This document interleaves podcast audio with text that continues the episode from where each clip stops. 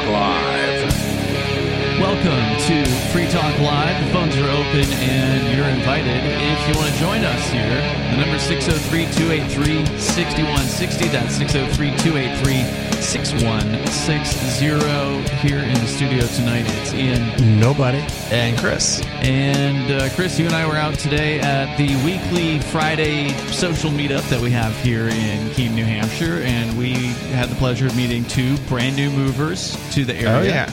As part of, well, I guess they didn't move as quote-unquote part of the Free State Project, but that was definitely something he learned about when he was researching states that he was looking to move to. That was an interesting story because he actually was looking for a place like the Free State Project, but he found New Hampshire first. Yeah. And so, then found the Free State Project. So. And I think he's like, bonus. So they came out to our meetup today, and it's just great seeing so many new people coming here to New Hampshire, more in the last year, I think, at least in 2021 than ever in the past, and I suspect 2022 is going to top that, but obviously we still got about half a year to go, so it should be interesting to see how all of that plays out. Of course, you can bring up absolutely anything that's on your mind tonight. I would say the big news is probably that Elon Musk apparently is calling it quits on the Twitter deal. Oh, wow. Oh, yeah. Because he was going to buy it. He was going to buy it. So it didn't go through that. For $44 billion. That was the price tag. And if you recall, he kind of put the deal on hold a few weeks ago or several weeks ago and was asking Twitter for like real information about the number of bots that they have on their system. Yeah. Because Twitter was trying to play it off like, oh, no, it's only 5%. 5% of our users are bots, but we found these online tools where you can punch in a Twitter profile handle and it will tell you how many fake profiles are following your profile. And when you put in a big user like a Joe Biden, it registers like 50% fake. So the more users you have following you, the more bunk the number is, basically. Now, some of the quote-unquote fake users are people who are no longer on the site. They just haven't logged into their account for years. So those aren't real. Yeah, I guess they're not really fake, but... Yeah, this sounds like a pretty standard way to count in the, industry as far as, any kind of site that has users. Well, sure, they're going to count people who are inactive, obviously. Facebook and Google and, basically they all do the same thing. They count every single person and nobody ever gets deleted, even if they've never logged in or, they haven't logged in a long time. But then there's also separate statistics about how many are estimated bots, like actual true fake users. And it's a fair number, but apparently they didn't get back to Elon on his request in a decent amount of time. So here's a story from finance.yahoo.com and Reuters. Elon Musk, CEO of Tesla and the world's richest person, said Friday he was terminating his $44 billion deal to buy Twitter because the social media company had failed to provide information about fake accounts. Shares of Twitter have gone down 7% in extended trading hours as a result of that. And he wrote, this is Brett Taylor, the Twitter chairperson of the board, said that the board plans to pursue legal action to enforce the merger agreement, which is an interesting about-face for the board of directors of Twitter, who at first was trying to prevent Elon Musk from buying the company. Well, what are they trying to enforce exactly? Because I think that each side had to put down an agreement that if they withdrew without good cause, that they would pay the other like $1 billion. Well, that's a good question. They may just be trying to take that money and not force him to finish the deal. Good point. Yeah, I would expect it would be something like with a house sale, kind of like it's an intent to buy. You get the earnest money if the person backs out. Yeah. Well, in this case, there's a further comment here from their chairperson, Brett Taylor. He said, quote, the Twitter board is committed to closing the transaction on the price and terms agreed upon with Mr. Musk. So they're saying we want to finish the deal. The crazy thing is they're literally saying, okay, it's not a done deal. So if it's not a done deal, how are you going to force, Well, like you said, they might be under some sort of contract, and it sounds to me like Musk is going to be arguing that they violated the terms of the agreement, right? Like if you come to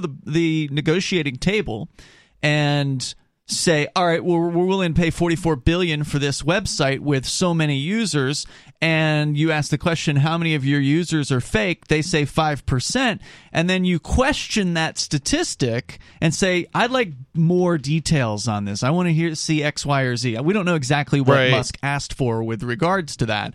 But then they don't come forward with the information you were requesting. You have to wonder. It sounds like whether or not some judge or jury maybe would consider that a reasonable demand or not a reasonable demand as to whether it's going to have to go to court. Yeah, it's whether or not it's a contract violation or not. So here's the thing. Well, my understanding is that it was actually built into the deal that Elon Musk's offer was contingent on the number of bots not exceeding 5%, and they never provided the information he's asking for. Apparently, in a filing, Musk's lawyer said Twitter had failed or refused to respond to multiple requests for information on fake or spam accounts on the platform, which is fundamental to the company's business performance. I mean, because if you claim, and I don't know what their number is. Let's just say it's 100 million. I have no idea how many users Twitter has. If you claim it's 100 million users, but it turns out that 50 million of them are fake accounts,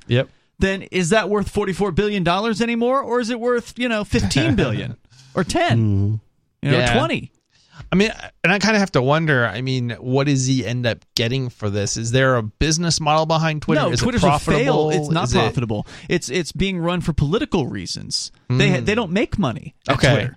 So he's not buying it for the revenue. Then in theory, he's buying it because he thinks it's this great free or could be a free speech quote unquote platform, and he's acting like that is important to him. But some speculate the reason he really wants this is because it's essentially data. A ton of data that are coming from individuals, presumably real human beings, and that they could mine that data for all kinds of useful things for artificial intelligence or whatever, right? Sure. So there's probably something else that he wants that site for. Maybe he's got a way to make money off of it. He has a business model they don't, wants to use, and he wants to buy it because he knows how to make money off it. Yeah, that could be as well, or it could be all of the above, right? Like he could see a way to make money off of it beyond just the data mining. Aspect of it. But now it sounds like he wants to walk away from it. The announcement is another twist, according to Reuters, in the will he, won't he saga after the world's richest person clinched the $44 billion deal for Twitter in April, but then put the buyout on hold until the social media company proved that spam bots account for less than 5% of their total users. So he wanted to see the evidence. You guys are saying this, but can you prove it? The terms of the deal do require Musk to pay a $1 billion breakup fee if he doesn't complete the transaction. Musk had threatened to halt the deal unless the company showed the proof that the spam and bot accounts were fewer than 5%. The decision is likely to result in a long, protracted legal tussle between the billionaire and the 16-year-old San Francisco-based company.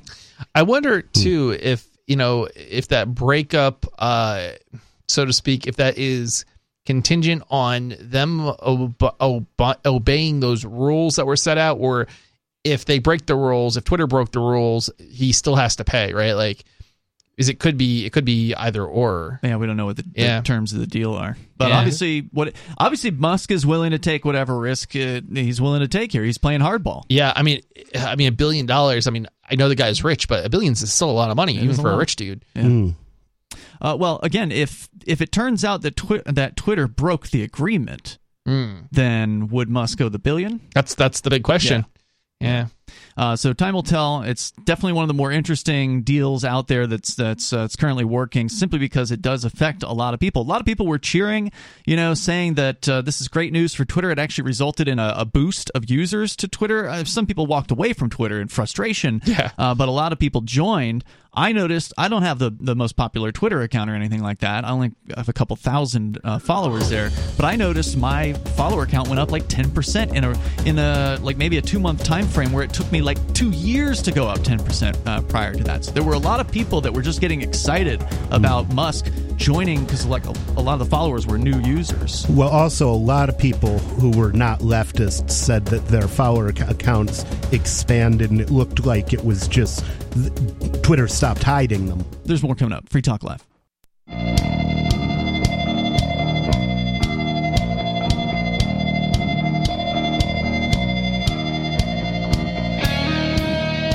It's Free Talk Live, and you can join us here. The number is 603-283-6160. Bring up what you want and take control of the airwaves. 603-283-6160. Join us online anytime you want over at freetalklive.com, and you can enjoy the features there. We've got our social media platform. It's unlike Twitter, not some mega tech corporation run by a bunch of, you know, censor-happy individuals who want to stop you from expressing yourself. We have yet to moderate the thing beyond deleting spammers. I mean, that is it. There's every now and then there's somebody that'll report one of our users, but we just let it slide. So head over to social.freetalklive.com. That's social.freetalklive.com, and you can interact there. It's a Mastodon-based system, which means it's federated, it's open source, and we run the server. So, again, it's social.freetalklive.com.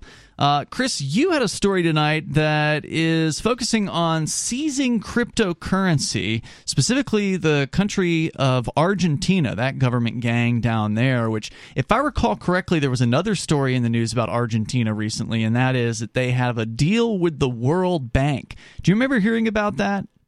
I don't know if I do. Yeah, so basically I think it was the IMF or the World Bank. I don't know if they're like the same group or whatever. But they probably do, because the World Bank or IMF or whatever it is, they have I think both of them maybe actually they basically like loan money out to governments who are failing effectively. So what happened was, Argentina, of course, has had a terrible track record in the last 2 decades with money and central bank fiat printing. There was crazy like inflation there, I think 2 decades ago. Oh, crazy inflation. I think it's happened twice, if I recall correctly. It may be happening now again. I'm not sure. Oh, a third time? I don't know. I don't know what's going on with inflation in Argentina right now, but it has happened for sure in the recent history.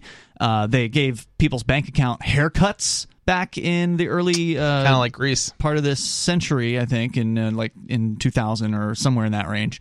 And so it got pretty ugly there. And so people in Argentina, they know not to trust the government when it comes to money. Yeah. And so the IMF, having seen, or the World Bank, I'm sorry, I forget which one. I don't have the news in front of me. But they, having seen what happened in El Salvador with them adopting Bitcoin officially at the government level, they don't want that to spread. So they went to the Argentinian government and said, hey, look, you guys might be needing a bailout pretty soon. You might be needing a loan from the old IMF. And if you do anything to endorse cryptocurrency, in fact, if you don't prohibit some sort of, and I'll try to find the story, but they had to agree with the IMF to basically crack down on cryptocurrency in Argentina if they ever wanted to get another loan from the World Bank. That happened recently. That was within the last few months.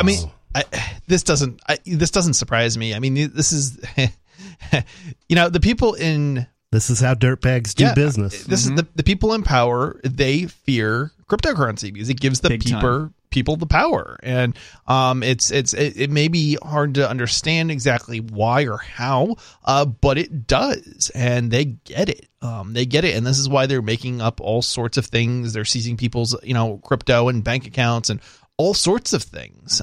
Most people don't understand that the government can just come in and seize your money anytime they want. Just because they don't doesn't mean they won't. And I think Canada, and you might be thinking, oh, well, it's Argentina. It's South America. Mm-hmm. But South America, Argentina was one of the wealthiest countries in the world, I believe, not that long ago. And look, Canada, they basically were seizing accounts, people, not crypto accounts, but people's bank accounts here not that recently, because of people during the protests. They tried to seize crypto accounts, but I don't think they had any much success with it. Yeah, I don't know. I don't know what success they had with crypto accounts or not, but I feel like you're right that they didn't. But they're definitely seizing them in Argentina. So I've got a story here from Bitcoinist.com. Argentina seizes 1,269 crypto wallets tied to delinquent taxpayers. It's kind of interesting that we actually use the term wallet to describe something that's being held by another person. Because it's really not a separate wallet. It's just money sitting in their. Right. Well, I mean, it's all pooled together in what you would call a cold wallet or maybe a hot wallet. Or something like that. It's more akin to a bank, right? When you have money on an exchange, it's not it's not in your wallet, your physical wallet that only you control. No, they have a database, and the database says that customer X has this amount of money, and customer Y has this amount of Bitcoin or whatever, and that's how they determine it. Yeah, it's like a lightning node. If the exchange goes under, you can lose that crypto. Now, if you hold it in your own wallet, that's not possible. But that's obviously, and this is another great example. Government here is seizing the money. Do they name the names of the exchanges that participated in this? That's a good question, and I actually haven't read enough of the story to know.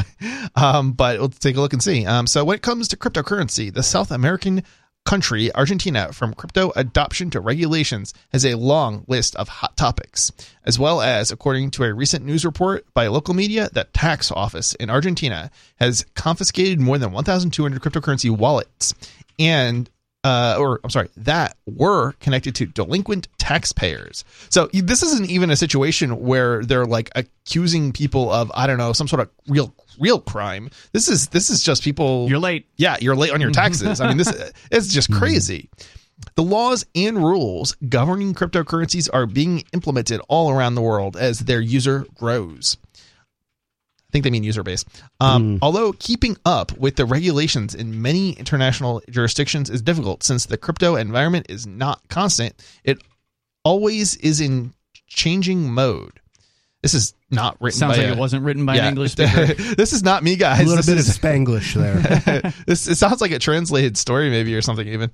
Digital wallets belonging to taxpayers in Argentina are being seized, which actually kind of makes sense because it's Argentina. I don't know what they speak in Argentina. I think it's Spanish, maybe. Spanish, yeah. But that would make sense if that's the case. Digital wallets belonging to taxpayers in Argentina are being seized by the tax agencies more frequently. A total of 1,269 crypto-based wallets belonging to individuals who owe money to the Argentina's IFIP, which upholds the country's tax and customs rules, have been ordered to be seized by the court. Okay, so it doesn't sound like they've actually seized anything. It's that there's an order to do so. Right, and you would think a company called Bitcoinist would be more accurate with how they are expressing these things. You would think? You would think the Bitcoin news industry would understand that a man in a robe writing something down on a piece of paper is not the same thing as actually seizing the account. Yeah. Like, it's interesting because there's a lot of cases, like in the United States, right, even, where the government has ordered seizures of stuff and it involves crypto wallets, but because people have their own crypto wallets that the government hasn't been able to actually seize because their systems were encrypted or, they need to enter a password and the government doesn't have. They might have the phones or they might even have the computers, right, but they don't actually have control over the crypto. Yep. So, yeah, it's but if it's on an exchange and you're in the United States, they absolutely can freeze it or gain control over it. So something to keep in mind. There's more, I imagine, with your story coming up here in moments. So we don't know how many of these wallets so far have actually been touched by the state there in Argentina. Plus, I've got the story about what happened with them and the IMF. Just give you a little more detail on that story because it's kind of interesting because the IMF is going to try this in different countries as well. It's Free Talk Live.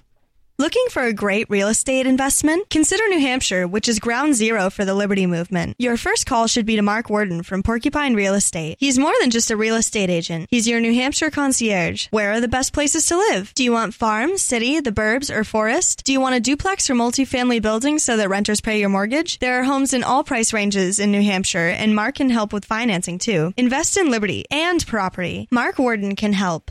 PorcupineRealEstate.com.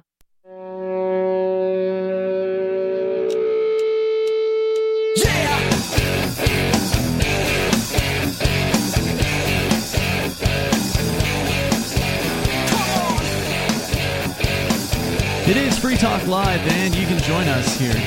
The number is 603-283-6160. That's 603-283-6160. Bring up whatever you want to talk about. That is what we do here on Free Talk Live. With you tonight, you've got Ian. Nobody. And Chris. And I want to make sure you know about Bitcoin.com. We're talking about cryptocurrency right now with the country, the gang, if you will, of Argentina cracking down on crypto users and attempting to seize over 1,000 cryptocurrency accounts / wallets / we're not really sure what exactly. And it's not clear how many of the 1,000 plus that they've actually seized because the news media is reporting it's an order. Yeah. it's not actual seizures. It's just an order. A judge wants it to be seized. But a lot of times when it comes to crypto, if you're dealing with people that know what they're doing, then they don't have their crypto on an exchange. They're keeping it in their own private wallet and they're keeping their keys secret. Well, the judge can stamp his feet all he wants about that, and they're not going to be able to get it. So that doesn't mean they won't take that person and throw him in a jail cell or try to put some sort of pressure on them. The one problem I have to say, though, is that, unfortunately, these thugs, there is another method. It's the basically a hammer. Take your hand and a hammer, put the two together, and they can probably get your keys out of you. But it's a heck of a lot harder than, ordering a bank to seize your funds or even raiding your house. Usually, most governments are going to be a little bit more hesitant about taking a hammer to your hand in order to get your crypto. And in some cases, they might not even be able to. In the United States, it's a speech issue. Trying to get a password out of somebody. Right. Still not. Argentina probably doesn't have those same restrictions. We're going to continue with the story here in a moment, but I do want you to know about Bitcoin.com. Right now might be a really good time to start looking into getting into cryptocurrency, given the prices are down to 2020 levels, and that's still not that cheap, but it's cheaper than the ultimate high or the record high was last year, which was at around $68,000. Bitcoin's right at around $20,000 or $21,000, I think, today. So maybe you should go to Bitcoin.com. Click Get Started at the top of the page and just take some time and start watching some introductory videos and get the basic concepts down about cryptocurrency like Bitcoin and Bitcoin Cash. And then maybe make a move and get into it. And the folks over at Bitcoin.com can help you with that there, too. They've got a lot of different features, including their news site over at news.bitcoin.com. You want to get the latest news headlines there, you can do that as well. So, Chris, you are telling us a story about Argentina, one of the more corrupt countries as far as central banking is concerned. They've raped their people's bank accounts there on at least more than one occasion, but now they're trying to steal people's crypto from them. So what else do we need to know? Yeah, so Argentina's tax authorities' initial step to recover debt. Basically, that's what it is. But they claim they're trying to recover so-called debt. The many ways taxpayers might conceal their money to avoid taxation are coming to the notice of tax authorities worldwide. Therefore, the present policy and procedure of I'm just going to say Argentina's tax authority is an initial step in recovering tax goons. Let's call them goons. Yeah, tax goons. That's perfect. Because there's no such thing as authority. That's just a concept. It has been actively gaining control of the institution's debtors' digital wallet. So supposedly they've got some. Now, whether or not you can believe that, it's not that hard to believe they've probably got something, but they're such, these goons are liars. They're thieves. They are. So they often try to manipulate, the prosecutors try to manipulate the judges and the courts and the public. The governments try to manipulate the public all the time.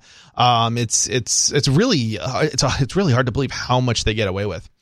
My guess is that if anything, they've managed to seize some exchange accounts. That's what I would suspect. That seems like a guarantee. Yeah, that's what I would suspect. That's the easy way to do things. I mean, that's how that's what they're used to doing. Is they're used to just sending a letter or waltzing into someone's office with their fancy paperwork, making a phone call, and saying hand it over, and then the company just does what they're told. Yeah, and I think they've even digitalized this now, so they don't even have to do much more than go to a company's website in order to submit some sort of document, or either signed by a judge or not. In many cases, they can sometimes even just request it, and companies will oblige. So what an amazing business model governments have. We're going to be your security provider, and if you don't hire us to be your security provider, then we're going to be your landlord. And we're even worse at providing housing than we are at providing security.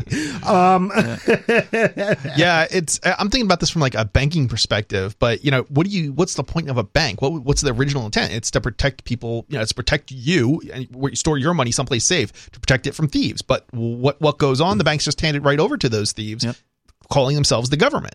Mm-hmm. The banks will do anything at all to appease the state.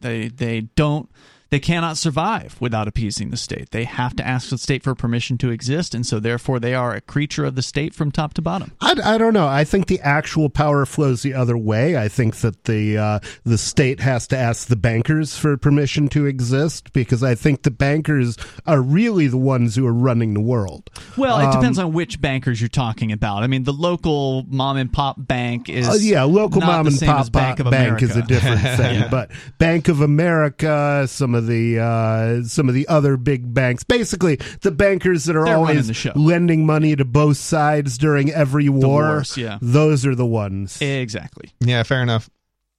The firm also suggests that they will try to confiscate the firm. It's such an interesting choice of words. Confiscate, they're talking about the Argentinian tax goons. I think so, okay. Yeah. Confiscate additional assets owned by the taxpayers if they are unable to pay their debt. When the available balance is insufficient or the taxpayers do not have this type of placement, they proceed to request embargoes on other assets. That's them saying, if you don't have money in your bank account, we're going to take your house. Yeah. We're going to steal your car from you. Such a weird choice of words, but I mean, yeah, that's exactly. It sounds translated. It definitely sounds translated. In fact, they... Tax Goons has also determined that there are 9,800 past due taxpayers. So literally because you paid your taxes late.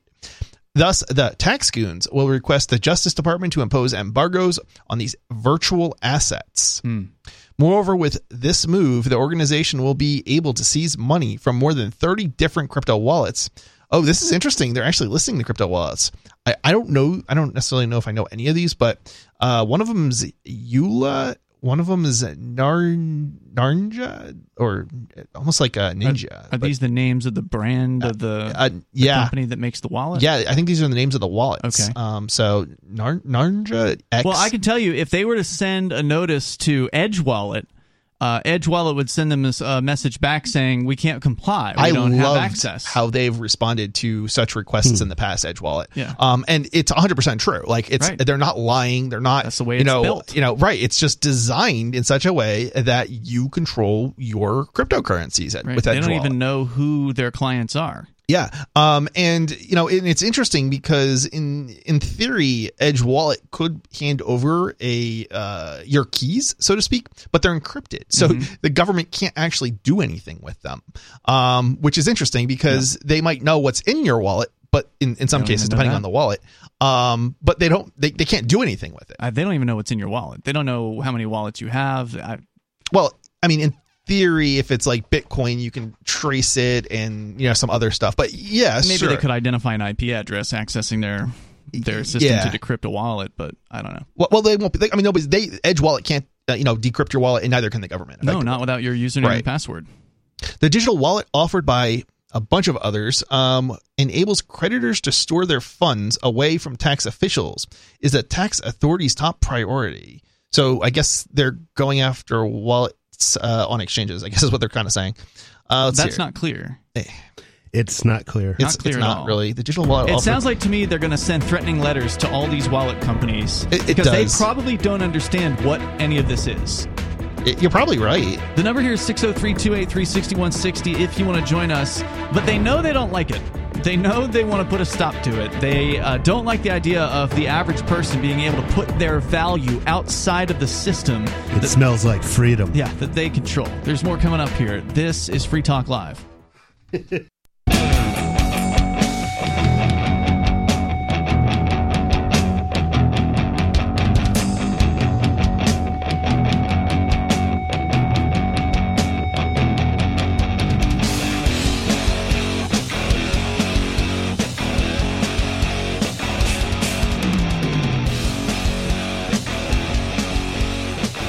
It is Free Talk Live, and you can bring up whatever's on your mind here. The number 603-283-6160. That's 603-283-6160. Ian, Nobody, and Chris are on tonight with you. Of course, you can bring up, again, whatever you want to discuss. Coming up, we'll continue what's happening in Argentina with the crackdown on cryptocurrency. They're trying to seize over 1,000 people's wallets, or 1,000 wallets, maybe more than one from one person, so I'm not sure how many victims are involved in this. Yeah, a little over 1,200. But Chris, you've got that story you've been sharing from Bitcoinist.com, and you said there was just a little bit more that was in there that you wanted to get out. The last paragraph is a little bit clearer, and I thought it was super entertaining. Okay. So I'm going to go ahead and read it. Nevertheless, there are some favorable local conditions behind crypto adoption, including the increase in the inflation rate, the devaluation of the local currency, and the lack of access to U.S. dollars. So they are having inflation there. Yeah, oh, yeah, for sure. Therefore, Argentines chose cryptocurrencies as the most excellent approach to protect their investments. So apparently, there are people using it to protect their investments, so to speak. And it sounds like maybe a lot of these, depending on how smart these Argentine, people are, they may have actually got them in their own wallets, not on exchanges. So it'll be interesting to see whether, unfortunately, we're never going to really find out probably like what percentage of wallets they were able to successfully seize. But, it would be because it'll be probably low and they won't want to admit how piss poor of a job they did. Yeah, that's my suspicion too. By the way, I did just pull up the number as far as annual inflation rate in Argentina. 70% is the expected number by the end of this year. God. And I thought the United States was bad. So they're seeing what looks like 5 to 6% a month there right now. Wow. Yeah. Wow. Yeah. Yeah, I'd be getting my money out of the Argentine. I don't know. Is it dollars there, Argentine, or pesos? Or I don't know what they're using down there. That's a good question. They're using dollars. Is that what they call it? No, that's Spanish for pain. Might as well. Yeah. Let's go to your calls and thoughts here. Olivia is on the line in Arizona. Go ahead, Olivia. Hey, I had to call several times before my phone call went through. Oh, no. Sorry about that. Yeah. I had two topics tonight. The first one, I wanted an update on what happened to some of the old hosts, like Johnson and Vincent and... Okay, yeah, so Vincent graduated from college, and he's now living up in, I think, with his dad up in the Hanover, New Hampshire area. So it's probably like an hour plus away, and I don't know if he has a car. So I think that's what's going on with him. And I wasn't around when Johnson left the show, but I believe it had something to do with concerns about COVID.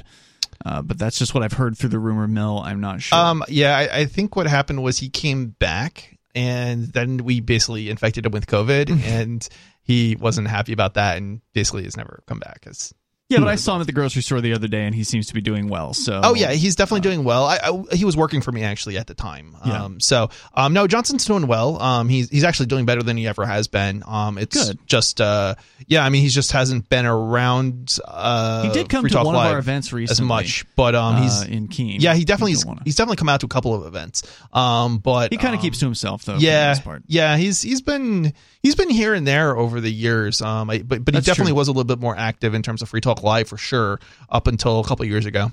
So there you go, Olivia. I mean, people tend to come and go from this show. It's like whenever it's convenient for them to be here, and that's fine. We've had a huge variety of people over the years on this program. It's work. I don't know if people understand, but it actually is a lot of work doing a radio show. Even if you're just coming in once a week, after you've been doing it for a while. I've been doing it 5-6 years almost now. Wow, nice. Free Talk Live, and you're still here. I'm still here, but okay. I can completely understand why somebody after a couple of years, especially it's like we all have lives, or most of us have lives, and other stuff going on, so they kind of have to bow out eventually. What else, Olivia? Oh, well, I'm glad they're doing well, and just let them know we miss them.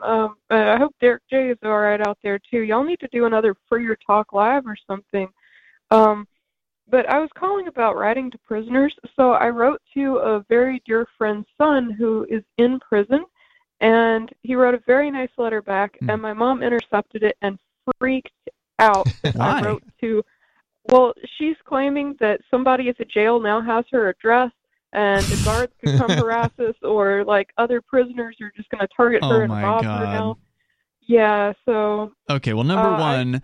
Every other prisoner does not have her address. The only person in the jail that would have her address would be somebody who could access the letter. And presuming that this person is in a cell, maybe he has a roommate there, and that's about it. So, I mean, the odds that somebody from prison, which is, by the way, full of nonviolent offenders, is going to do something against her is ridiculous. You got to explain to her it's not the prisoners that she has to be afraid of. It's the government. The government has her address. That's the one that she should be afraid of. And honestly, I don't even think it's that you know, it's that big of a deal for the jail to have her address. It's more like other departments, like, I don't know, the IRS and I don't know, Social Security and however many other agencies there are. She seized the letter from you?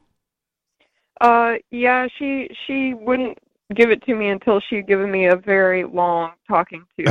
So, and I can't. She sounds like a jailer to me. I mean, she sounds like that's the kind of behavior I would expect from a warden.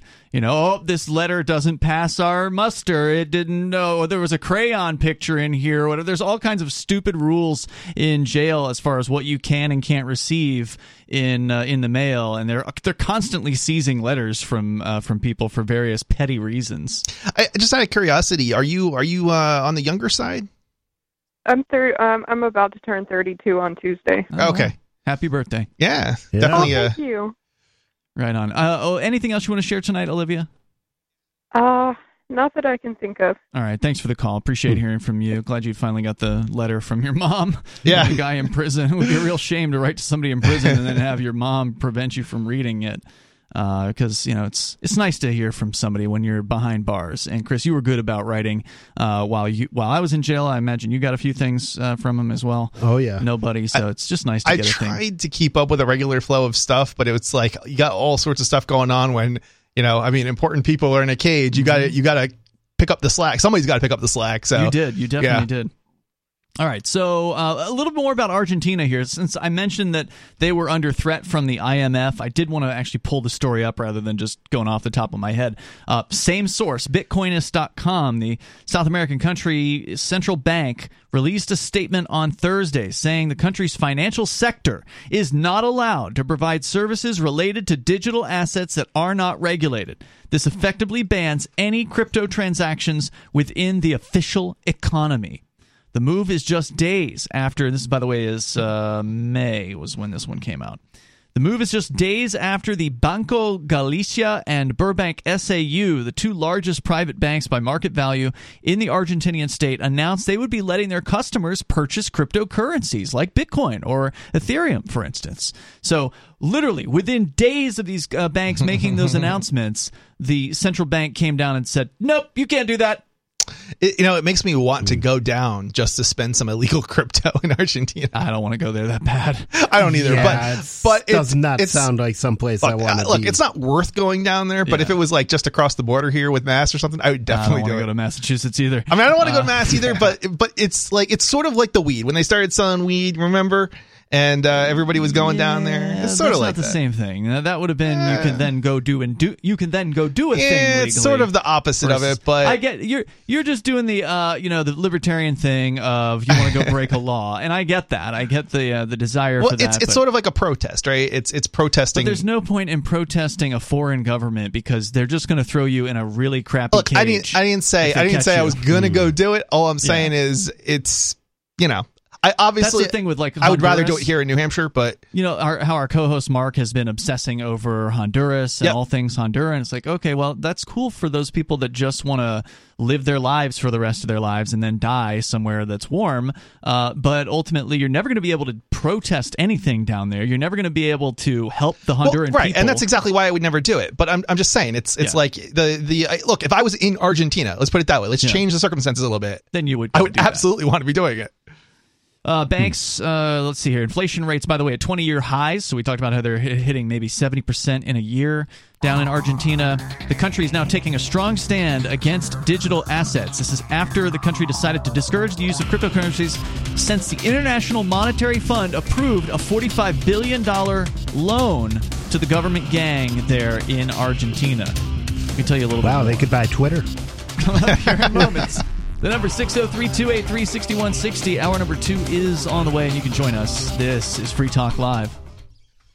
Free Talk Live's video archives have been on LBRY for years. LBRY is an uncensorable, decentralized, blockchain-based media sharing protocol, and we're big fans of it here on Free Talk Live. In 2020, LBRY launched Odysee, a video sharing website to compete with YouTube, and it's really taking off, now with over 1 million channels, many of whom are disaffected YouTube creators. During YouTube's crackdown for not towing the government line on COVID, the Free Talk Live YouTube channel started receiving strikes and could be completely taken down at any moment. Thankfully, Odysee started offering live streaming, so we're now streaming live every night and posting our video archives permanently to Odysee. You can watch live or anytime on our Odysee channel by visiting video.freetalklive.com. If you want to go all in, download the desktop app at lbry.com, and then every video archive you watch, you'll help seed and keep it online forever. At minimum, we ask you visit video.freetalklive.com and follow us on Odysee today. video.freetalklive.com.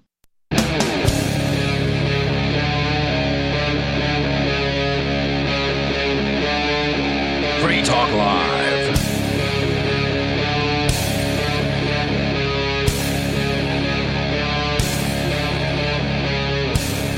Free Talk Live, kicking off the second hour of the show. The phones are open, and you can join us here at 603-283-6160. That's 603-283-6160. Joining you tonight, you've got Ian. Nobody. And Chris. And we're talking about what's happened in Argentina as they are facing what looks like 70% yearly inflation now. And that's a lot. That is basically hyperinflation territory, as I understand it. Typically, hyperinflation is designated as over 50% per year. So they're definitely there. Apparently, it's the 20-year high for inflation in Argentina. And so naturally, the people of Argentina are looking at other options. They know they can't trust the government, because this isn't the first time the state has debased the money system there. And so now they actually have a way out, which is, of course, through cryptocurrency. Unfortunately, right after the banks, the two major banks in Argentina, the private banks, announced they were going to allow their customers to start purchasing Bitcoin, the Argentinian central bank swung in with an announcement saying, oh, no, you don't. You will not be allowed to sell cryptocurrency. In fact, no one in the country's financial sector is allowed to provide services relating to digital assets that are unregulated, which, of course, all cryptocurrency, for the most part, is unregulated. No one has to ask a government bureaucrat's permission to go start a competitor to Bitcoin.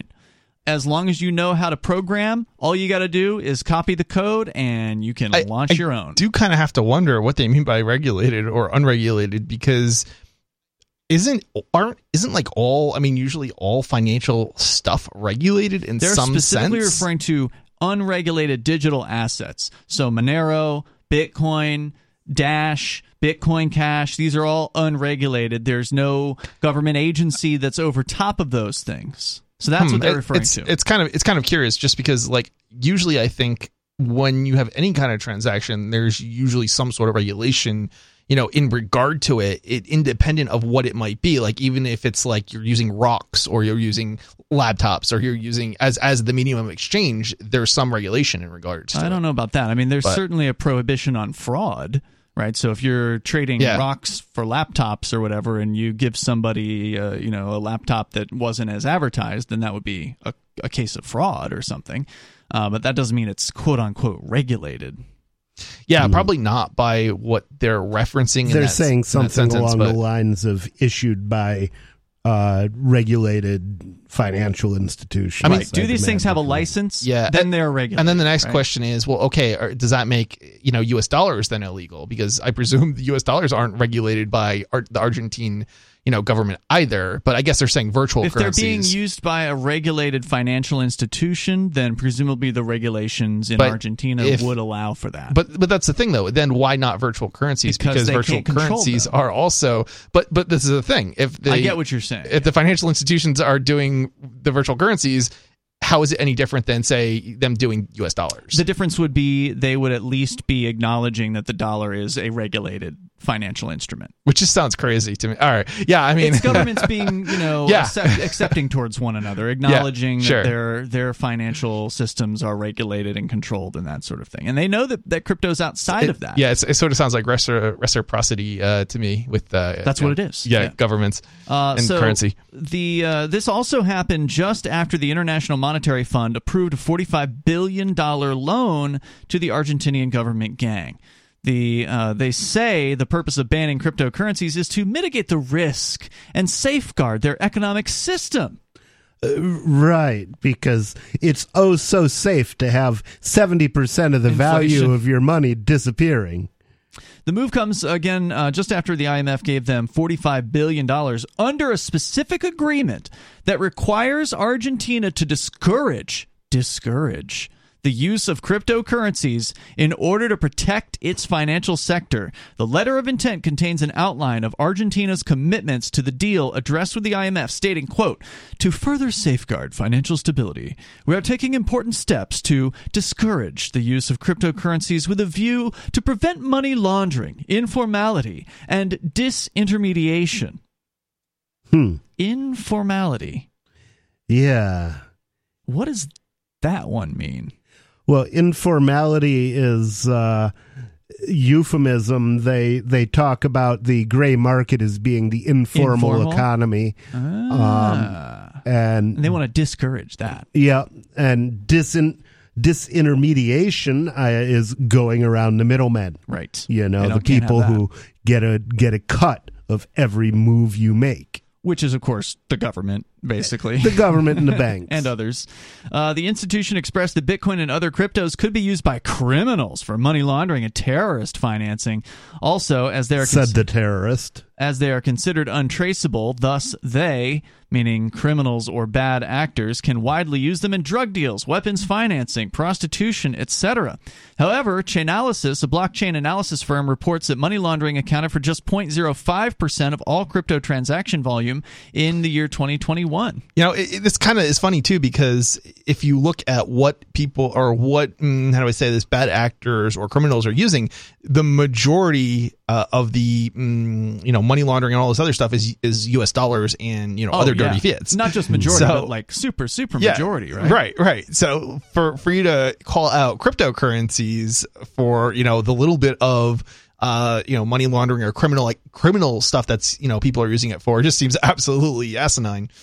If you want to weigh in here, you can join us. The number is 603-283-6160. Sarah is on the line in New Mexico. Go ahead, Sarah. Sarah?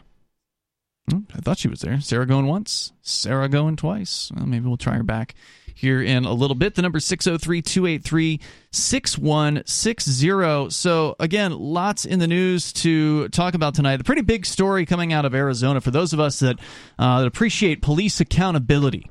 I mean, I think everybody in this room is a big fan of holding police accountable by recording video of any interactions that you have personally with the police, and also complete strangers might be having with the police. And if they need some help, they need somebody to keep an eye on the situation. Before there was, way in the past, there was an organization called Cop Watch. It was followed by another organization called Cop Block. There's now the Cell411 app that nobody is working on, that you can go to GetCell411.com. I, by the way, put the Matrix chat link on GetCell411.com so if you want to get into our chat room where you can interact with some of the programmers and the beta testers and things like that. You're looking for active beta testers on this app right now, correct?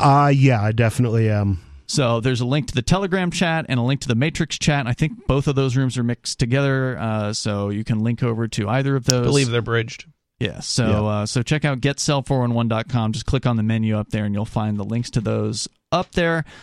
So we care a lot about this issue of being able to record the police, and that's why it's very disturbing to learn that now apparently in Arizona there is a new law which will charge people with a misdemeanor and put them in jail for up to 30 days if they simply record police within 8 feet. Wow. It's kind of interesting. On the one hand, I think this is not good. But on the other hand, 8 feet is actually pretty close. I can't say that I've ever gotten that close when I was recording police. I generally, try to stay back far enough that they can't snatch my camera. You know what this actually honestly sounds like? It sounds almost like it protects the people who are doing cop blocking when a cop says, to move away. Because effectively, if you're not closer than 8 feet, well, the law says now it clearly defines 8 feet, no? Well, it does say that. Because before it was a completely arbitrary number. How cops are going to be about this. They're going to say, oh, you're too close. You're under arrest. Boom. Right. There you go. But there goes your footage. In a court, it's going to be, if you have to defend yourself in a courtroom, right? Mm-hmm. There's now, it says something. They're going to take the cop's word, though, against yours. Well, if you're not within 8 feet and you're 15 feet away, how are you going to easily prove that? Well, the video. You should be able to tell from the video whether you're within 8 feet. Not always. Maybe not always. If you're zoomed in or something like that, there'd be no way to prove that. I don't know. If you're across the street or something like that, and the cops walks across the street, you might be able to do it. Yeah. But let's continue the discussion here, because I'm sorry, this is not benefiting anyone but the police. The number 603-283-6160. You can join us and share your thoughts. We'll give you more details, and you can join the show. It's Free Talk Live.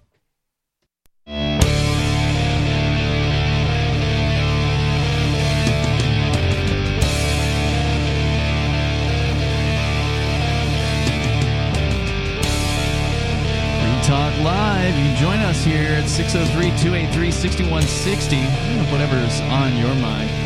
The number is 603-283-6160. We're talking about a new law in Arizona that's going to be restricting people's right to record the police. Now they say you can do it. You just have to stay 8 feet away from them. Of course, is going to give the police even more excuses to arrest people with video cameras on the streets. With you tonight, it's Ian, Nobody, and Chris. Coming up in less than a week, just about a week. Coming up starting July 13th through the 16th, our very own Mark Edge is going to be in Las Vegas for Freedom Fest, which they are saying is the world's largest gathering of free minds. I'm going to call that one into question. I think the Porcupine Freedom Festival has them beat. But Freedom Fest is definitely a big event, and it is, as far as conventions go, probably the top liberty convention on the planet. It's definitely not a festival like the Porcupine Freedom Festival. It's a 4-day conference, and it's got big debates, world-class speakers like John Cleese will be there this year. Ben Stein, Steve Forbes, Senator Rand Paul, Glenn Beck, Spike Cohen, Justin Amash, and many more. You can go to their website, freedomfest.com. Code FTL50 saves you $50. But they're going to have a film festival, social events, the trade show for liberty. Our friends at Goldback are going to be there, I suspect. If they're like last year, they were the top sponsor of Freedom Fest. So I imagine they're coming back this year. So go meet Mark. He's going to be talking about locating liberty, and there's going to be a ton of different topics, as always, there at Freedom Fest. Go to freedomfest.com, and you can probably still grab a ticket at code FTL50. July 13th through the 16th, happening at the Mirage in Vegas. It's Freedom Fest 2023. As we go to your calls and thoughts, Stephen is in Georgia. You're on Free Talk Live, Stephen. Hey, first off, I want to do a shout-out to Chief Cripps and, not Captain, but Sergeant Cookie of the Portadale Police Department. I went to court the other day for a potential probation revocation, and they played this show at court. So I just want to shout out to those guys. Yeah. And I am so happy they're doing this, because if they're doing this, they can't, arrest people for smoking weed. So hold on. What are they trying to revoke your probation over, and why did they think this show was going to help them?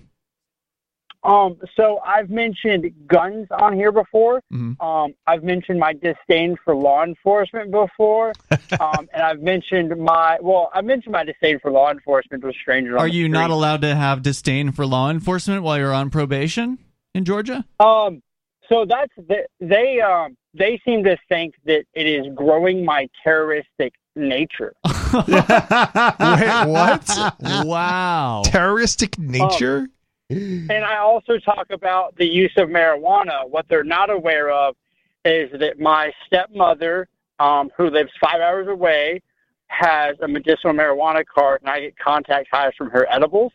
How do you get a contact high from edibles? Yeah. I don't want to know how that works. But no, I do want to mention this 8-foot rule. And was it? Well, wait. Hold on. Before you go on to the 8-foot rule discussion, I'm still curious as to how your probation hearing went. I mean, you're not calling us from jail. Yeah. So they did detain me because I had a. It's the same judge seat, but it's a new person in the seat. Okay. And so they're like, yeah, you can't. Like, you're not even allowed to discuss firearms. And my attorney said, whoa. First of all, First Amendment. Second of all, he still retains his Second Amendment right. The only thing that he was found guilty of last summer was the fact that he asked a cop to eat fecal matter. Wait. Okay, you got to back up. How is it illegal to ask a cop to eat fecal matter? Because in the state of Georgia, some jurisdictions... you can't cuss, and I didn't use the words fecal matter. Wow. Is that illegal? What was the charge? I mean, is that not constitutionally protected? Isn't it only... It should be, but what's the charge? Disorderly conduct? No, it's cursing in public. Or it's use of profane vocabulary. Has that not been appealed up to higher courts? Yeah, I would think that would have already been overturned. I thought it was only like community decency standards or something, and that would be like really raunchy, like pornographic type content or something. So it gets a little tricky, right? Because there's every time somebody appeals it, they change it, right? And so at one point you couldn't cuss inside of certain jurisdictions, and then you couldn't cuss inside of certain jurisdictions in the presence of a child.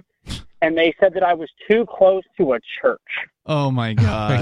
Oh, wow. Okay, so I see what you're saying they're doing here. So once these laws get overturned as illegal, they just make a new version of the law, tweak a few words. It forces you to appeal it, which is way more expensive. Again, which then takes more years. Yep. And this is why what the Supreme Court did with the gun rules in New York and California is ultimately pointless, because all New York and California have to do is pass another law that's completely unconstitutional. And this last law that they remember, the 3 weeks ago, there's been this huge hubbub about, oh my God, the Supreme Court upheld gun rights. Well, yeah, they did, but all New York's going to do is just pass more restrictions. And this last thing that got overturned was 100 years old. It took them 100 years to hear that case and actually overturn that law. Yeah, and New York has already come up with a thing.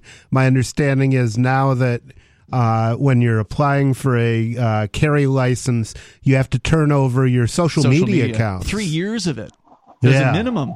Wow. So you can't just go make an account. I mean, this always amazes me. Is that not compelled speech? Like, it's crazy. And how is compelling speech? I mean... It's a compelled deal with a private company. You have to go have an account with a private company. It seems like it would be unconstitutional under the First Amendment. It is. How can... But don't you have the right to remain silent? Yeah, but now you have to take a court case up and then go all the way to the Supreme Court again order to overturn this one. So, all right, what else, Stephen? What do you want to say about Arizona and their ban on filming police within 8 feet? So, something to keep in mind, most states have most of the same laws. So, they're changed just ever so slightly, but if it's not a big thing, it's not abortion or gun rights or something that everyone pays attention to, they've all got basically the same law, and Georgia has one of that here. Really? But here's the thing.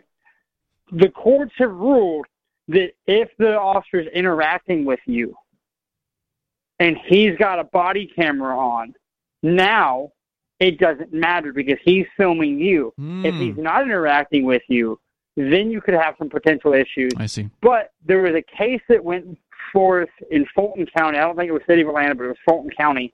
And the guy got off because he was able to convince a jury of his peers that he doesn't have depth perception. That is interesting. Thanks for sharing tonight, Stephen. That's deep. I appreciate hearing from you.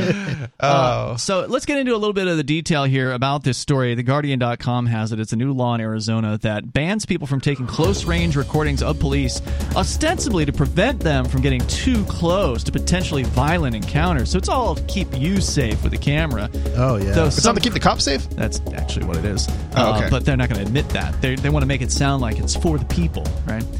Though some critics have described it as a threat to the First Amendment, and I got to agree with those critics. We'll tell you more about what they're talking about here, and your thoughts are welcome as well on Free Talk Live.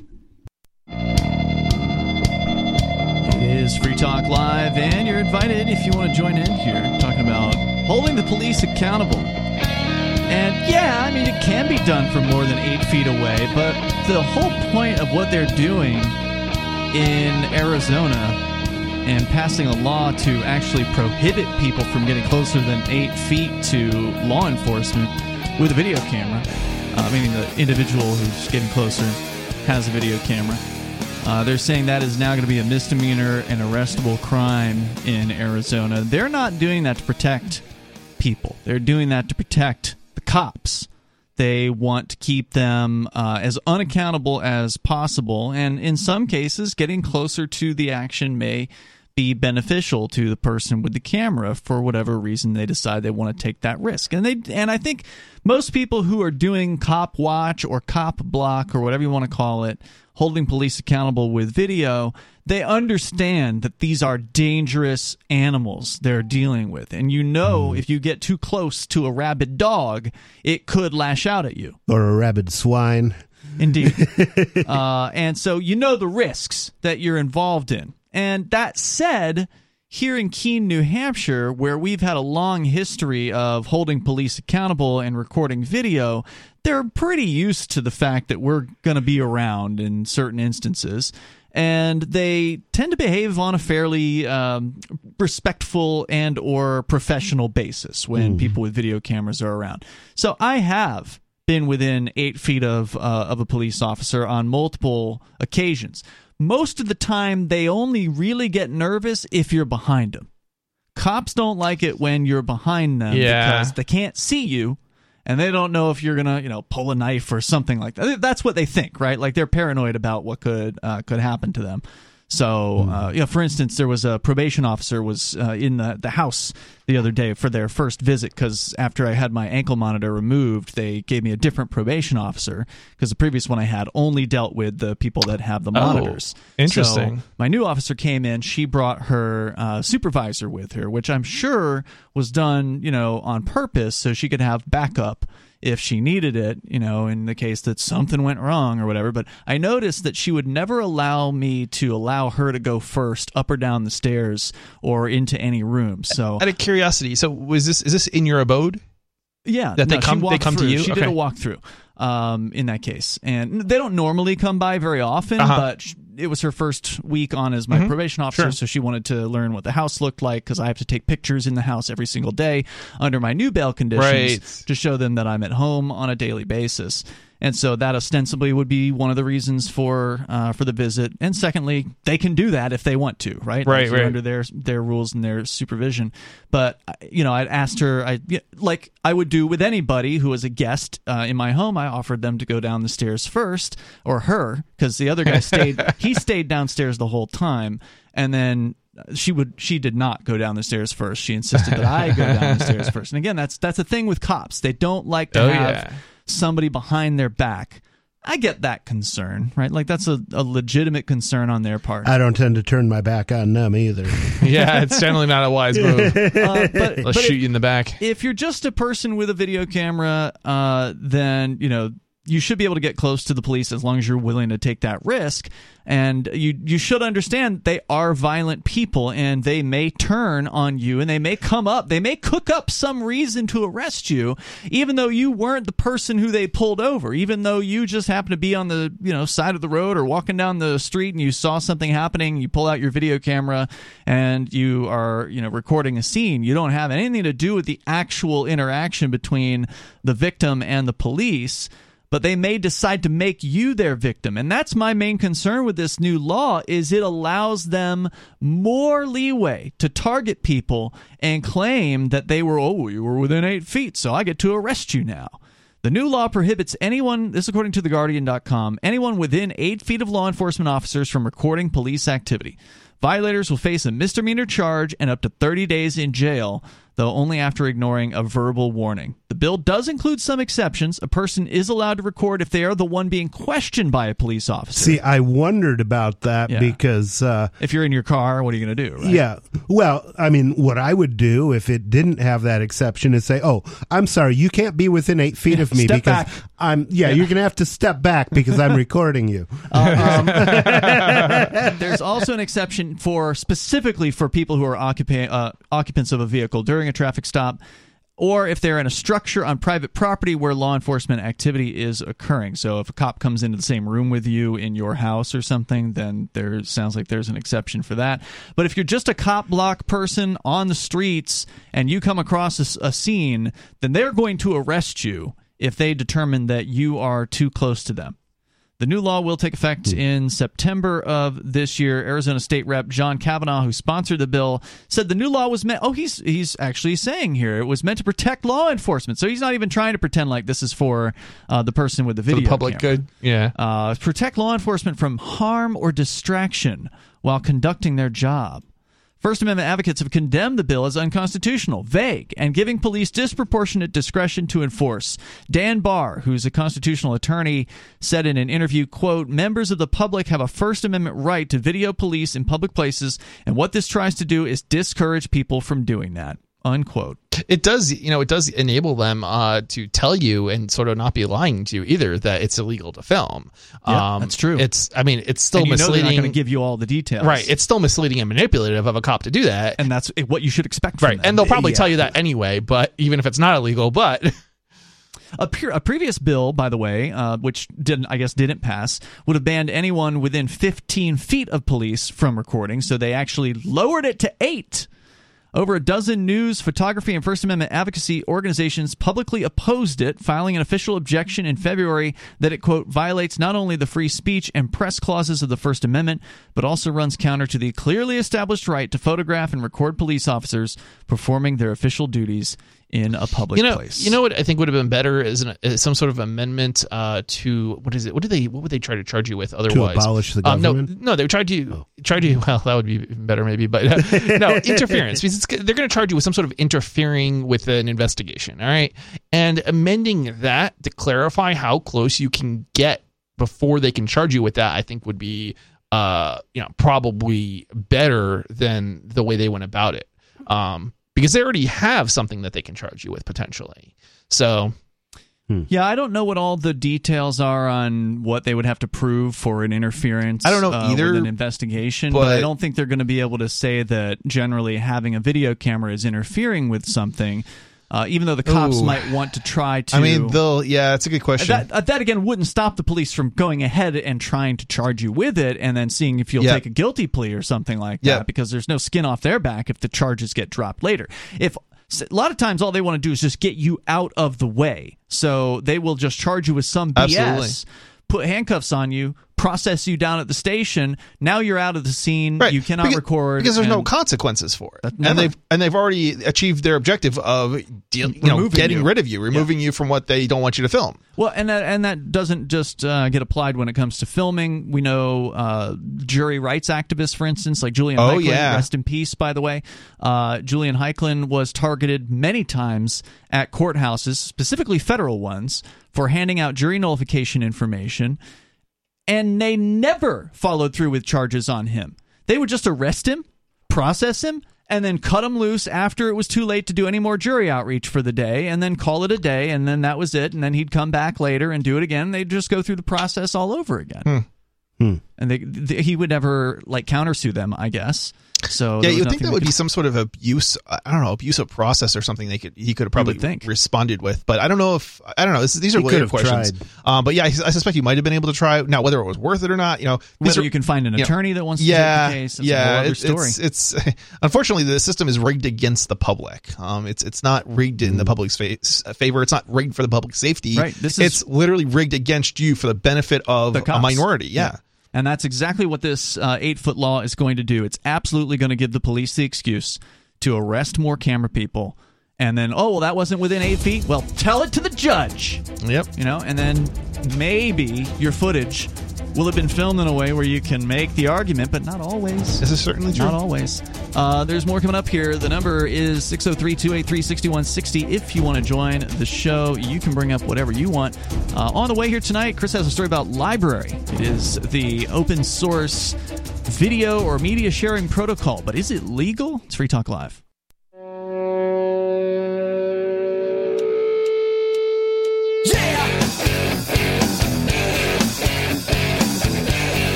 It's Free Talk Live. The phones are open here, and you can join us. Number 603-283-6160. That's 603-283-6160. We're talking about holding the police accountable, and sometimes there are circumstances in which you might want to get closer than 8 feet to those rabid animals. You want to take that risk. You should be free to do that.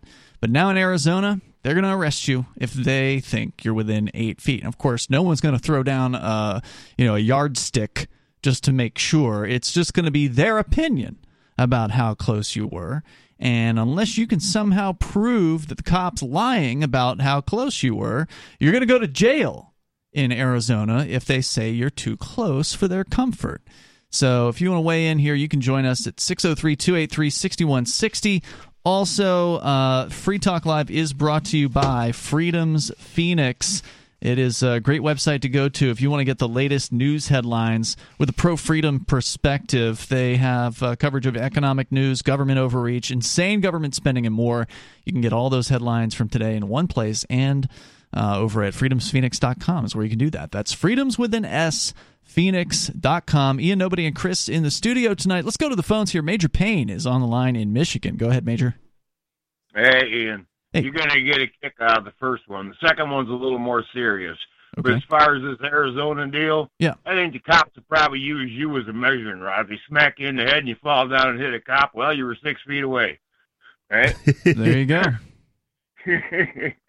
All right, so over here during the Independence Day celebrations, Traverse City has a cherry festival to promote the cherry crop and whatnot. Okay. Well, the Michigan State Police set up a recruitment tent over there at the festival. Somebody stole it in the middle of the night Sunday. The tent? They stole the recruitment tent. They stole the state police recruitment tent. Wow. Whoa. I knew you guys would get a hoot out of that one. All right. That's fun. All right. Now, the other one, this was a tidbit that was broke by Reuters here about 3 days ago, I guess. And I want to preface this by saying that during Trump's administration, he topped off the strategic oil reserve at a cost of $37 a barrel. All right. Biden's giving this stuff away like candy. This was broke by Reuters 3 days ago. Some of our oil has gone to China. Some gone to India, a good bit to Great Britain, and this was supposed to be bumped out of the reserves to give us a price break. And it's surprise. Going to the Chinese. Yeah, not a surprise at all. Right? Yeah. Political games will be played whenever they can be. And the oil that went to China actually went to a company that Hunter Biden was an investor in. Surprise, surprise. Isn't that special? Thank you, Major, for the call tonight. Appreciate it. The number here is 603-283-6160. Did you guys see the video of Biden reading the teleprompter prompts recently? He's done this more than once. Yeah, he read like end of quote. Yeah, it was like, end of quote, read it again, or something like that. Yeah. So, like, he was supposed to read the quote a second time, but then he just read the instructions and then moved on. And in the background of the video, of course, you know, they've always got other people behind them or whatever. So Kamala Harris is in the background, and she is stone-faced the whole time. She doesn't let on that she's noticed what's going on. But the other guy in the video, you can tell he heard the gaffe, and he kind of changes his face in reaction to it. It's a pretty entertaining one. It's going around on social media right now. Wow. All right. So, again, the number if you want to join us here at 603-283-6160. Chris, I know you wanted to talk about LBRY again tonight. It's an issue, a company that has come up many times. We're a supporter here on Free Talk Live. We've been on board with LBRY since, I don't know, 2016, 2017, somewhere in that range, promoting Free Talk Live. We were one of the first shows to be available on the LBRY platform. They invited us to join them on their new platform, Odysee. I'm sorry, did I call LBRY a platform? LBRY is not a platform. It is a protocol. And the difference between a platform and a protocol is what? Well, a platform is generally an implementation of one or more protocols. Mm-hmm. It would be like a website. I think it's kind of usually the best way to describe a platform, usually, or a server that you're connecting to with some sort of client. And that server or client is running these different protocols or able to access certain protocols. Of course, the most common one is HTTP. The P there stands for protocol. There are other protocols that are in use on the internet. But basically, the idea with a protocol is it's open. Anyone can use the technology, and they could use that technology on their platform. Mm-hmm. But the platform is centralized to some extent, usually. And so the person who's running that platform or the company running that platform can have some decision-making ability as to whether or not they want to allow certain content on there. So, for instance, Odysee, which we talk about a lot here on Free Talk Live, is a platform that was created by some of the people that worked for LBRY. That's what Odysee is. They're kind of related tangentially in that way. LBRY came first, though. LBRY started several years ago as a protocol for sharing media online.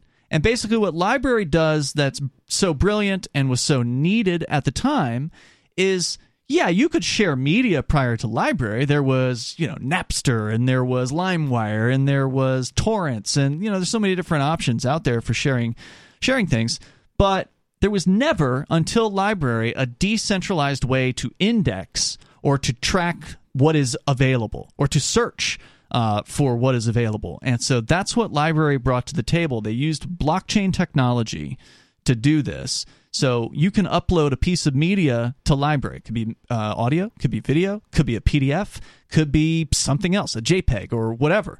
You could make it like a blog post on LBRY. So all kinds of different media. You upload that media to it, and then it's available in a search through whatever system they're using, this protocol or whatever, to search this blockchain, and it's completely uncensorable because it's decentralized as far as the hosting of it. So I believe, as I understand it, LBRY, you can't delete something from LBRY, but the search can be censored because that's still centralized for LBRY. But I think anyone could search the blockchain. Odysee. Yeah, if the blockchain is public, then anybody could look at that data and search it. But you could make your own front end. LBRY application that the search is based on can be censored. But that doesn't mean that the content that that's running it could, sure, that it uses for the search can be. But the content on it, even if they censored it within the results, it can't be censored in the sense you will still be able to access that content. Yeah. So and I'll say this: Odysee is much more likely to have those restrictions because it is a truly centralized platform. They're less restrictive than places like YouTube. But for instance, still on Odysee though is linked to the LBRY blockchain, so you could still access it even if Odysee decided to delete it from their sort of centralized platform. That's what I was going to give you an example of. Oh, so okay. Recently, there was one of the shootings. It was the Buffalo shooting where the person did a live stream of that shooting. That video is on LBRY. And it was also on Odysee. Like, you could find it. Yep. But it was only one or two versions were there. Mm-hmm. But when you searched for it on LBRY, there were myriad different options. So there was definitely some kind of censoring going on Odysee to stop that from being available. Well, I mean, this is the great thing about LimeWire, right? Mm-hmm. Even if one platform is using it and wants to censor something, that doesn't necessarily mean it's completely censored. You know, somebody else can build their own platform based on LimeWire and have, you know, similar or identical or, you know, different results depending on, you know, what they, you know, might want to censor or not censor, or if they don't want to censor anything, well, they might have legal trouble, but you get what I'm saying. So one of the things they're doing differently is, yeah, you can go and download torrents through all kinds of centralized torrent websites where you can search for things or whatever. And so you've always been able to search torrents through third-party websites. But this does something different in that it puts that searchable information in a way, you know, that's organized on a blockchain that anybody can access. It's way better than YouTube from a freedom standpoint, for sure. But that's why, of course, the federal government is targeting them. And I think you have a story about that tonight. Yeah, absolutely. So I actually have an interesting story. So this is normally we bring in stories, and it's, you know, most of the sources are kind of garbage, I guess is kind of the way I like to phrase it. Like the reporting's usually not that good. Okay. What's interesting about this story actually is this is from the National Law Review. Okay. Lawyers. Right. Exactly. Okay. So, I mean, you got to keep that in mind that I don't know if they're experts on this or anything, but it's still a different perspective. So basically the story is Securities and Exchange Commission versus LimeWire, and is your crypto project illegal? ? We'll find out what they think coming up here in moments, and you're welcome to weigh in as well. Hour number 3 is on the way here, and the number, if you want to join us, 603-283-6160. This is Free Talk Live. Phones are open for you. 603-283-6160. Join us. Hour 3 next. Free Talk Live.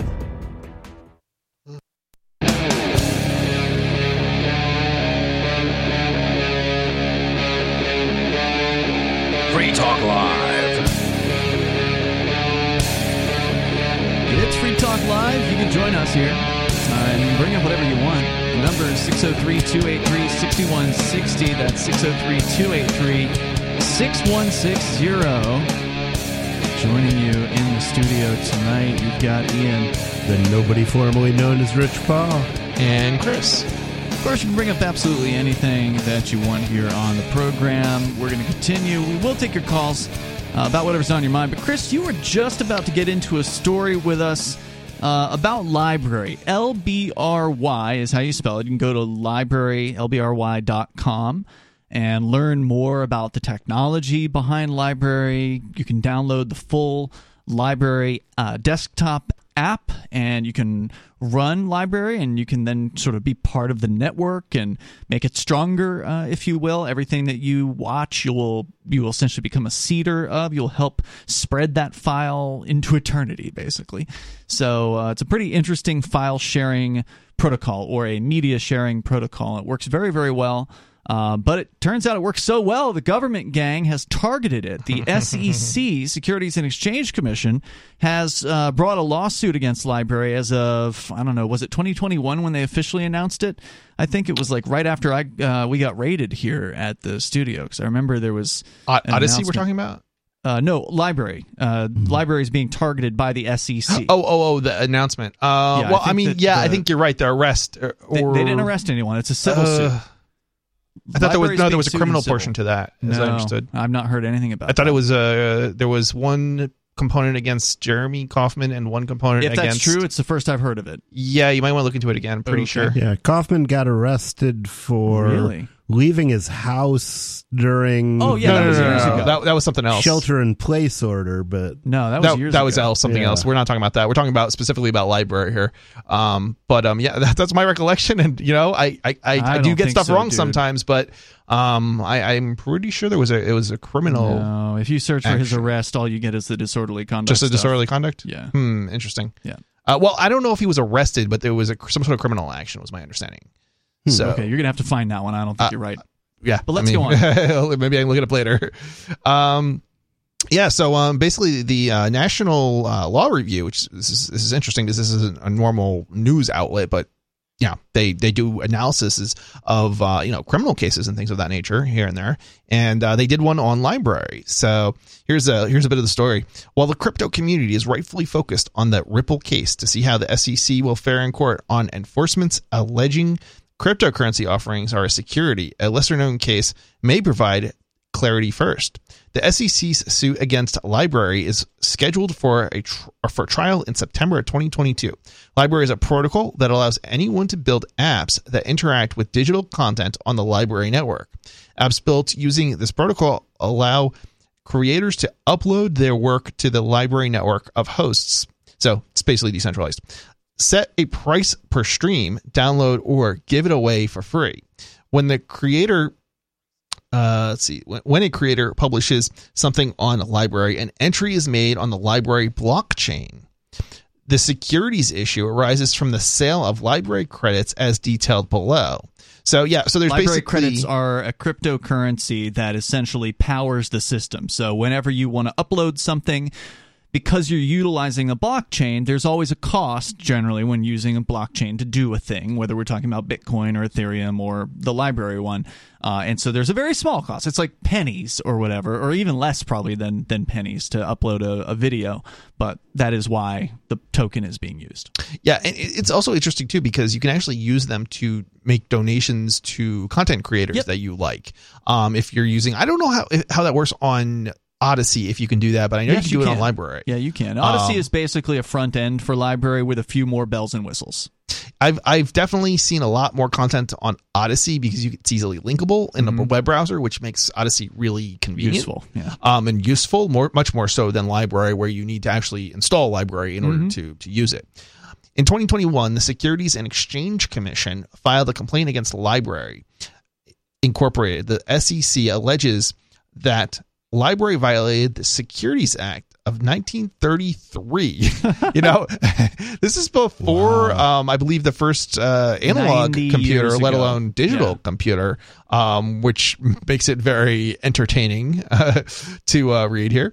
By offering and selling unregistered securities when it sold LBRY credits to numerous investors, including investors based in the United States without registering with the SEC. You know, I really have to wonder if that's how they marketed it, because I don't think that was how they marketed it, if I recall. And it's this FCC is basically claiming that's what it became, because I think even initially they were not saying that. The SEC wasn't saying that, which also kind of makes it interesting. Well, here's the thing. Look, I'm no expert when it comes to finance or whatever, but just looking up at Investopedia for what is a security, according to what they say here, it is a fungible, negotiable financial instrument that holds some type of monetary value, representing an ownership position in a publicly traded corporation via stock, a creditor relationship with a governmental body, or a corporation represented by owning that entity's bond, or rights to ownership as represented by an option. None of these things are ownership in any company known as LBRY. No. The LBRY credits do not transfer into an ownership percentage. You get no voting ability. And the interesting part about this is, too, I'm pretty confident that there is a entity, LBRY. I don't know if it's an LLC. It might be an LLC, I think we said. Yeah, something like that. But the point is, there's probably... It might be a nonprofit. Anyway, go ahead. Anyway, but the point that I'm simply making is that there's probably some sort of sharers or an owner, like an actual owner of the company. They're probably held by Jeremy Kaufman and his co-owners. Yes, that produces the software. Correct. But that doesn't mean because you have a LBRY credit that you own the company. No, and it would seem so obvious on its face, right? Like, you don't need a whole lawsuit to figure this out. Right. But what they want to do is bankrupt them. They want to go after them. Oh, yeah. This is basically lawfare, as they call it, like warfare, but law. And the interesting part of this is they went back and forth for 5 years trying to comply with it. But I think a lot of that was probably to build a case and to get them to exert resources financially on lawyers and things of that nature. Yeah, I believe Jeremy said he spent more than $1 million on it. When they finally actually did make bring charges or civil or whatever, they don't have any money left to fight it. That's my suspicion, but again, you're right. It's completely out. I haven't talked to I've talked to Jeremy before, but I've never talked to Jeremy about his case, so I don't know. So it's entirely an outsider perspective on this, but from what I have read and what I've heard here and there, that's what it sounds like. Well, to me. I know I've read Jeremy Kaufman. I mean, he's very prolific online on Twitter, for instance, right? Yep. And he has said within the last few months, he has said that they regret ever trying to do anything to appease these people. Yeah. You know? Yeah, definitely. That's definitely what I have also interpreted what he said as effectively being. Because it hasn't helped. No, it doesn't. It's only hurt. And it's like when you try talking to the cops, when you try to work with the government, it just ends up biting you, in the behind. Yeah, and they've tried to say like, what? Just tell us what we need to do, and they won't. No. They won't tell you. No, because if they tell you what you need to do, then you'll be, by their own words, you'll be compliant. Yeah. And then how is that going to look when they try to charge you with something? Right. Yeah, it's crazy, but this is like this is what they do. I mean, it's they're not just doing it to the library; they're also after Ripple and I don't know who else. Yep. And the funny thing with Ripple isn't Ripple the one that was super like cozy with the banks and the government and stuff? Yeah. Yep. Yeah, it's just absolutely crazy. It's like it's like they're producing a product for government, and yet the government's going after them for it. The complaint alleges that the library credits were sold as investment contracts, which is not true, and therefore securities under the Howey test, SEC versus W.J. Howey Company, I guess. 328 U.S. 293, 1946. The Howey test holds that an investment contract exists when there is the investment of money in a common enterprise, which didn't happen because they didn't invest money in an enterprise with a reasonable expectation of profits. And there was never any expectation of profits because that's not how library credits work, to be derived from the efforts of others. I mean, I don't know. This doesn't sound at all like a case that, like, why are they even bothering? I mean, I think it's just to bankrupt them. Yeah. They want to prevent innovation. And punish the innovators. Yeah. And then if they punish the innovators, then other potential innovators will be too afraid to do anything, and they'll just stay quiet and or do the smart thing, which is leave the United States. This is just how afraid the government is of cryptocurrencies, guys. Free Talk Live.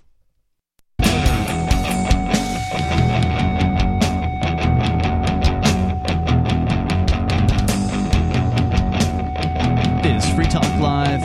Phones are open. You can join us here. We're talking about LBRY, which is the world's first and most successful media sharing protocol. And you know it's successful because the government is trying to take it down. Oh, yeah. But they won't be able to, by the way, even if the SEC succeeds in bankrupting the LBRY Corporation, this company that creates the software known as the LBRY desktop app or the LBRY Android app or whatever. Even if they get put under and they go out of business, the protocol doesn't disappear. Yeah, this kind of reminds me of FrostWire, which is basically, I don't know if you guys remember LimeWire, but it was peer-to-peer file sharing. And, the network didn't go away when LimeWire shut down because it was truly decentralized. And FrostWire continued to be developed for many years thereafter. So it was open source. Yeah. And this is what was, exactly. This is one of the benefits of having these, basically open or free standards and open source and free software, basically, where developers can fork your code. It doesn't matter if you get thrown in a prison, cell or a cage or whatever. Probably matters to you. Well, it matters to you, but it doesn't matter to basically any. Well, I mean, it might matter to other people too, but it doesn't matter as far as the goal, the tool that you've developed. The tool will live on as long as there's people interested in that tool, and as a result, in the case of LBRY, the same thing is likely to happen. Yeah, I don't think they're going to be successful ultimately at destroying LBRY, the network or the protocol. Even though they may take out the corporation. I think the key thing here is if it's successful, right? And that's yet to be proven, I think. But if LBRY is successful, LBRY is successful in that it gets into hands of users and it works well and so on, it's likely that you're not going to be able to kill it off by charging people or arresting people or some sort of bankruptcy, forced bankruptcy. And that's one of the failures in a lot of the early file sharing networks like Napster. It was not fully decentralized, and there was no source code, so nobody could just fork it. It had to be, you could develop other similar solutions, but you couldn't just make a copy of it, right, and continue working on it. And in the case of LBRY or in the case of LimeWire, you could, because there was that complete set of source code. So those who knew and wanted it did. And so, it, you know, in the case of LBRY, and it will live on probably, and the same case with FrostWire. So what is the analysis here from the attorneys at, what was it, the Law Association? Yeah, so the National Law Review. Okay. So this is the big boys. This is looking at the case. Yeah, this is looking at the case. This is which makes it super interesting, because it's not giving you a perspective from a layman. You know, we're just lay people, or a news person. Or a news person. These are people who actually, you know, have looked into the law. Now, it may not be clear, and different lawyers will give you different opinions. So just keep that in mind too. But this is their analysis. Let's see here. So let's see, investment, let's see others. Whether a particular digital asset at the time of its offer or sale satisfies the Howey test depends on the specific facts and circumstances. In 2019, the SEC published the framework for investment contract analysis of digital assets to assist individuals in determining whether their digital assets run afoul of securities law. I don't know if you remember, a number of years ago, was it the IRS? It might have been the IRS, but they released like this document, this really long document, like telling people how like they should behave if they were crypto vendors of some kind, right? And I remember reading through it, thinking it actually is. You know, they would give you an example. Like there was one part where it gave you an example, and well, first they would explain what you had to do, and then they give you an example, and it would contradict what they said above it, and it actually made it even more confusing as to what you were supposed to be doing. But they would call it guidance, and they call it guidance, and I don't know, but which works well for them, because that way the insiders who know they won't be prosecuted no matter what they do can go ahead and do whatever they do, and the outsiders can read that and know that they will be prosecuted no matter what they do. My suspicion is it's not what you do, it's who you are and who you know. Yep. And my suspicion is this is exactly the same situation. They're giving you guidance in quotes that basically leaves you with more questions than answers. Yeah. Seemingly following the framework analysis, the complaint alleges that the LBRY credits were sold to the public in exchange for contributions designed to build, construct, and develop the LBRY network. I mean, I don't know. That just seems bizarre. The complaint further. The only thing I ever saw LBRY credits being sold for was so you can use the network. That's all. You don't get a piece of the action later on down the line. Yeah. You don't get a share in the company. It was definitely not. It was the gas to make the system go. That's all. Yeah. The complaint further alleges, it's interesting because it doesn't even say that here. It says in exchange for contributions designed to build, construct, and develop the LBRY network. But that doesn't have anything to do with the company as far as getting a stake in it or anything of that nature. The complaint further alleges that the LBRY credit sales to institutional investors required the investors to wait 1 year before selling their investment. I can't imagine that LBRY would have used those words in terms of describing what it was they were selling as an investment. I don't think they would either. But I don't think they would have, and I certainly don't ever recall that being the case. Additionally, the complaint alleges that the LBRY network, but this is how they manipulate. This is what they're accusing LBRY of. So this is all very manipulative. Yeah. It's very much, I think, like the Crypto 6 case. Very, very manipulative. Additionally, without the prison time. We definitely have to look into that again, because I keep thinking there was criminal aspect to it. But anyway, additionally, the complaint alleges the LBRY network used proceeds from the sales of LBRY credits to pay for the operational costs to grow the LBRY network. As alleged, LBRY received more than $11 million in Bitcoin services and some other stuff. Okay, let's hear. Answer. In its answer, LBRY pushed back on the agency's claims and asserted several affirmative defenses, including a selective enforcement defense and violation of equal protection under the Fifth Amendment accusation.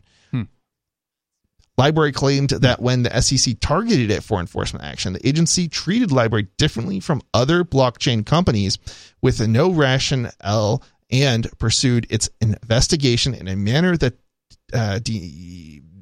demonstrated. I'm sorry, it's demonstrated. My eyes are a little bit off here.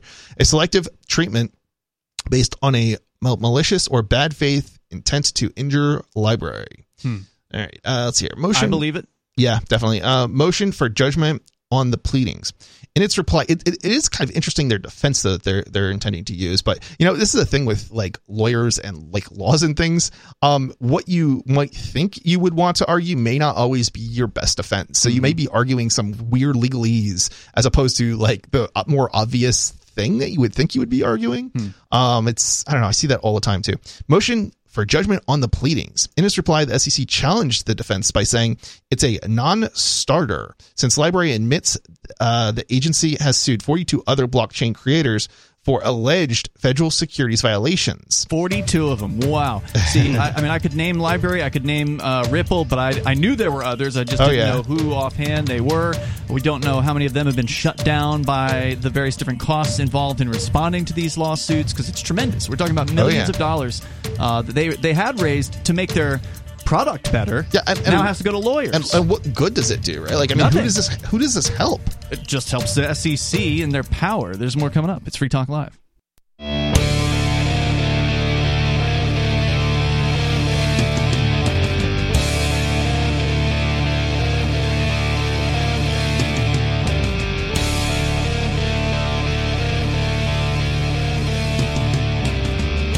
It's Free Talk Live, and you can join us here. The number is 603-283-6160. That's 603-283-6160. You can bring up whatever you want here. We're talking about LBRY and the attack against this media sharing protocol.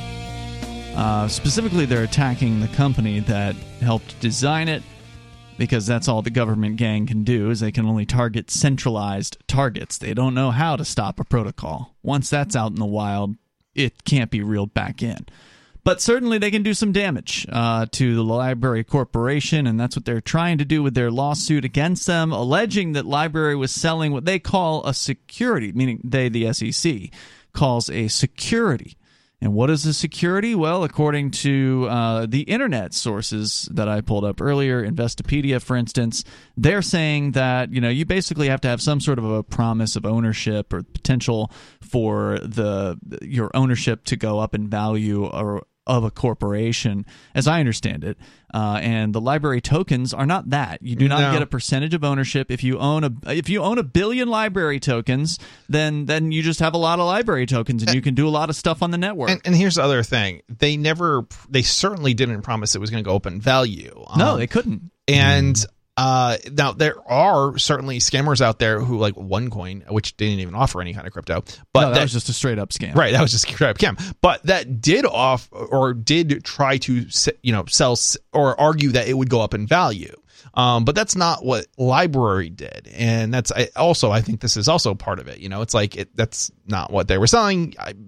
You seem to be intentionally blind to what they were selling. And it's interesting because they effectively seem to be saying that they seem to have agreed at the time, supposedly, at the time in which they were sold. And then later, because it went up in value, it's almost like they're arguing, okay, well, because it went up in value, even though that's not what you sold, you've somehow violated the law. The motion for judgment on the pleadings states that the SEC argues that LBRY's admission necessarily bars its selective enforcement defense because it undercuts LBRY's assertion that it has been treated differently from other similarly situated digital currency creators. So the SEC saying, well, we've attacked a bunch of you guys, so you can't use that defense. Yep. Even you know, if there's 100,000 or a million people and they've gone after 42 and you're one of the 42, somehow that's not selective. No. Well, I mean, it costs nothing for the SEC to go after 42 versus 402. It's just they... You know, no, it's my money that they're taking to do that, that they're stealing to do it. And your money and all of our money is the public, you know. That's right. Anybody who's paid taxes on anything, basically. Citing this argument, the district court dismissed LBRY's selective enforcement defense. I wonder if they're going for the weaker defenses first, and because I think they can do, I don't know if you can do multiple defense. I'm not really sure how any of that works. You can throw out as many as you want. The Supreme or the district court can do what it wants. Right. Motion to intervene. The LBRY Foundation Incorporated filed a motion to intervene, requesting to allow its intervention in the SEC's case against LBRY Incorporated. Okay. So there's LBRY Incorporated and then the LBRY Foundation, sounds like. Which, okay. This is not that. I mean, I've seen this before. I'm trying to think what case it was. But basically it had to do with a peer-to-peer file sharing system, probably like, I don't know, 2004. 2005 time period, I believe it was. And basically, it was sort of like Napster, but there were two separate systems. There was a client, and then there could be multiple backends, like peers that you would connect to. And basically it had to do with like, basically one is operating as an ISP and one's selling you the front end software kind of. Okay. So it basically ultimate in that case, what the ultimate decision was when it got to its conclusion was because you guys were operating across they rented like two offices, or they shared one office, but there were two different companies, like on paperwork, on paper anyway. And the court just basically wasn't buying it, or something to that effect. Well, anyone can motion to intervene in a civil case, as I understand it, and the court can decide whether or not to let them. Yeah. And then essentially, if they're allowed, then they become a defendant in the case. Yep. In its motion, the foundation argued that it has fundamentally different interests than LBRY in this case, arising from their different corporate purposes. Specifically, the foundation explained that it is a nonprofit corporation. Okay. That's really interesting because it's got an INC. I don't know. Is that nonprofit corporations also use INC? I know, like with Mozilla and Firefox, it's Mozilla's a corporation, but it's owned by a nonprofit. Anyway, it's just the way it's worded seems different than I would have expected. Specifically, the foundation explained that it is a nonprofit corporation that works to promote the growth and use of the LBRY protocol in a bottom-up, community-driven fashion, and it grants, not sells, LBC tokens to third parties in furtherance of the foundation's goals. So this is sort of more like a donation. What it sounds like they're saying is it's more like you're donating to a nonprofit for to help basically the network, which does sound more like what somebody who would be putting their money into LBRY credits is doing, as opposed to maybe buying a crypto, like an actual cryptocurrency like Bitcoin or something like that. So were they allowed to intervene in the case? No. On the other hand, it argued that LBRY is a for-profit business enterprise. This is the SEC arguing this? I guess. On the other hand, it argued... Yeah, no. I think this is the nonprofit argument. Okay. On the other hand, it argued, because remember, there's two different LBRYs. One's nonprofit and one's a for-profit. Okay. On the other hand, it argued that LBRY is a for-profit business enterprise that raised funds from venture capital firms. But that isn't what they're being charged with, I don't think, because that's separate. That's relating to the company itself. It's the credits that they're going after, the token, the token. not the actual venture capital. That would be something that would be regulated, I think, but not the credits. But they're going after them for the credit sales. On the other hand, it argued that LBRY is a for-profit business enterprise that raised funds from venture capital firms and individual investors in the form of convertible promissory note. No, they're not talking about that, I guess. So this just seems to be the way the SEC has decided to word it. Promissory notes, and not through the sale of LB. No, I was right the first time. And not through the sale of LBC tokens. So I was right the first time. The foundation further argued that it likely had different litigation strategies that could result in different outcomes than those pursued by LBRY due to its dependence on the utility of LBC tokens, whereas LBRY could continue its corporate existence without the LBC coins. The foundation will lose its fundamental purpose should the LBC tokens lose their utility. I don't see how the LBC token is going to lose its utility. It's part and parcel of the blockchain that is behind LBRY. I'm not obviously intimately familiar with this case, and neither are you. We don't have Jeremy Kaufman here to answer, or the attorneys who are filing this. But should the SEC be successful at taking down the LBRY corporation, that doesn't mean the SEC is going to get their hands on all of the tokens or all of the coins. Those are in individual cryptocurrency wallets to which each individual has the keys. There's no way they can forfeit that. That stuff isn't going anywhere. Yeah.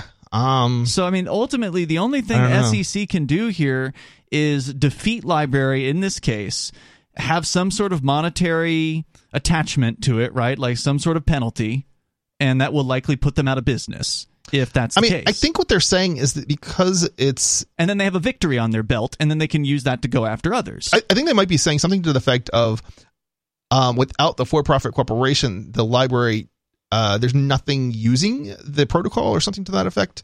I don't know. The users are using it. Mm. Yeah, I mean, in theory, the software still exists independent of library because the sources are available. So, yeah, I would agree with you on this. Those sources could then be put up by a decentralized autonomous organization, and development could continue. Right. In fact, that's ought to be what they should do, really. They should go the shapeshift route, and they should announce that they're done with the centralized corporation structure, and they're going to decentralize the organization behind library, and then just try to, whatever happens to the SEC happens at the SEC, and then say goodbye to library. The corporation. It's good. Maybe they want to see if they're going to win first or not, but I mean, some of this might be being fought on principle too. So, oh, of course it is. There's more coming up here. The number is 603-283-6160. Free Talk Live.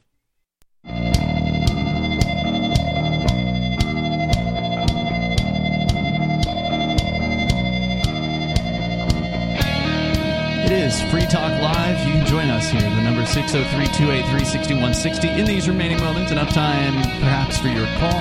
With you in the studio, you've got Ian. Nobody. And Chris. Don't forget, you can join us online. Head over to our website, freetalklive.com. Enjoy the various features that you'll find there.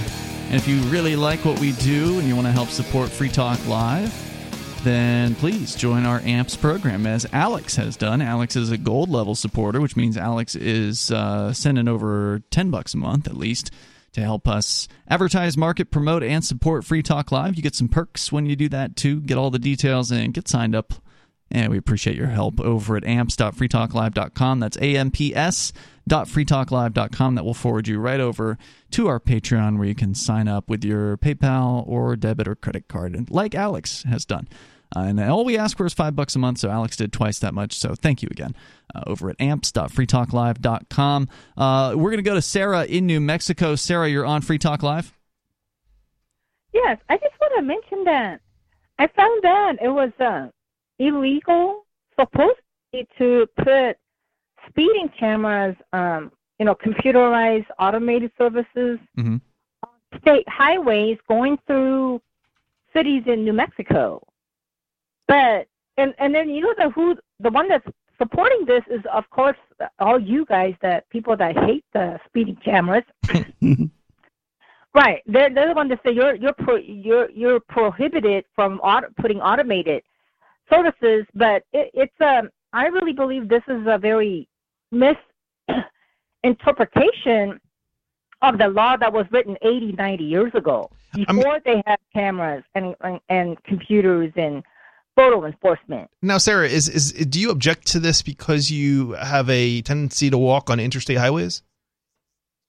No, it's not that. But the idea is they speed just as much as they do on state highways going through cities. I mean, usually there's no pedestrians on an interstate highway, though, correct? No, it's illegal to walk. Right. So they're not going to injure anybody, by hitting them, because there's nobody crossing the road. Is this only for interstates, or is this any highways, like state roads? No, I'm talking about.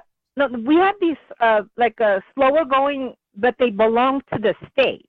But if there are over 500,000 people, like Albuquerque, the city police could regulate the speedings and the traffic enforcement on those. It's only for the smaller cities. They have this law that the state could only have government. So I'm not sure what you just said. Yeah. Okay, there are highways that go through, but they're not interstate. They're not freeways going 70, 80 miles per hour. So they're not federal highways. Okay, but are the automated speed cameras prohibited on state roads, state highways, or only federal? That's what they're claiming. Right. No, that's what they're claiming. All the opposers will come out that you're not allowed to put the automated ones on state highways because it's just an excuse for them to not have them there, because they speed just as much and cause as much accidents on state highways. So is it, just to clarify, is it that the state did put the cameras out and now there's a group that is suing them over this? No, we used to have, Paseo del Norte is a highway that goes through Albuquerque. We used to have 3 red light cameras there, and they made them take them off because the the city has no jurisdiction, but it turns out the city does have jurisdiction. They can have city police, ATS, giving them speeding citations. Now they come up with, you're not allowed to have photo enforcement. Who is coming up with this? Who is saying this? Okay, the people that oppose the speeding cameras. Okay, so but are those people suing the county or the city? How is it? How did this come to your attention?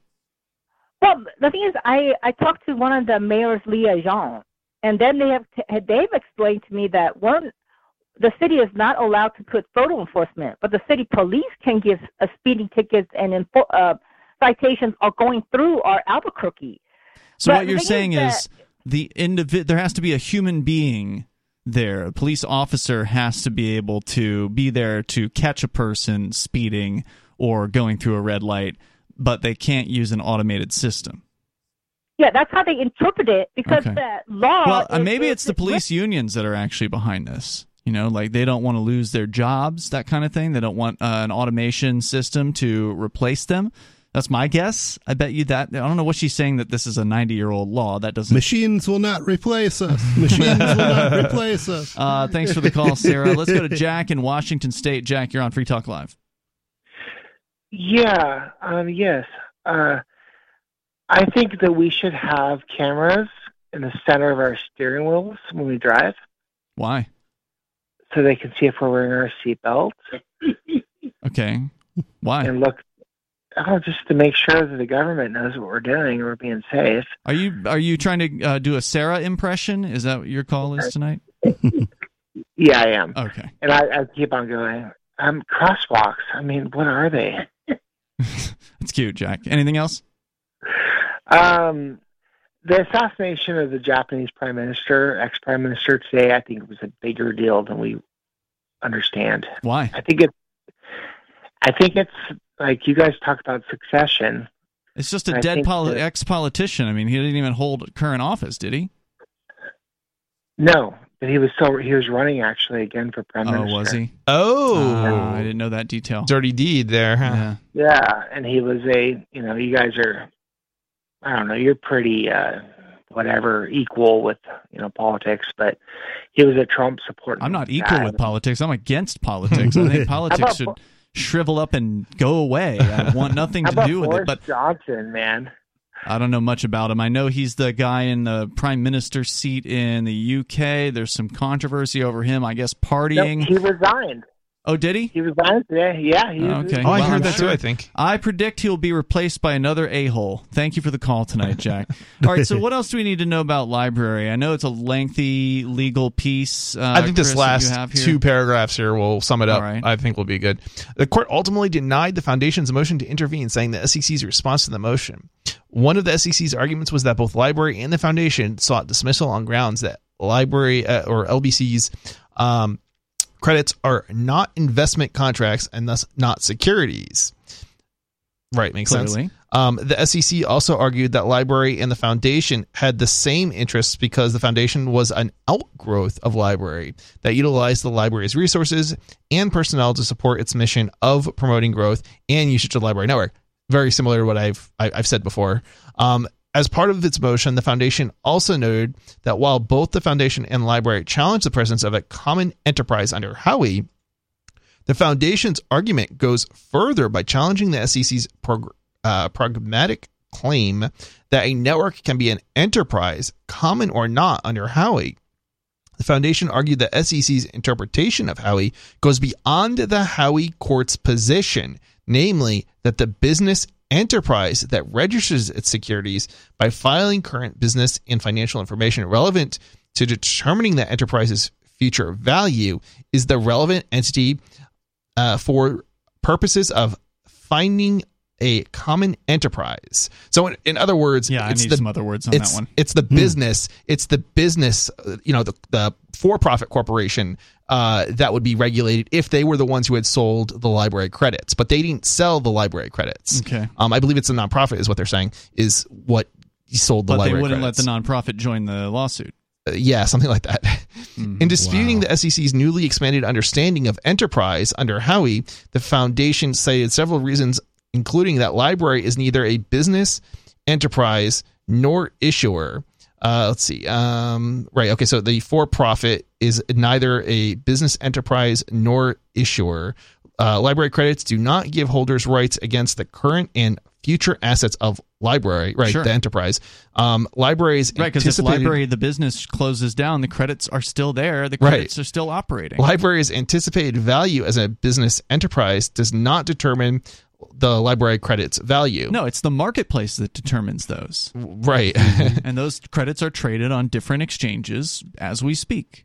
Let's see here. LBRY's registration does not enhance the LBRY credit investment decision because value of LBRY credits are not tied to the value of LBRY. Again, the for-profit corporation.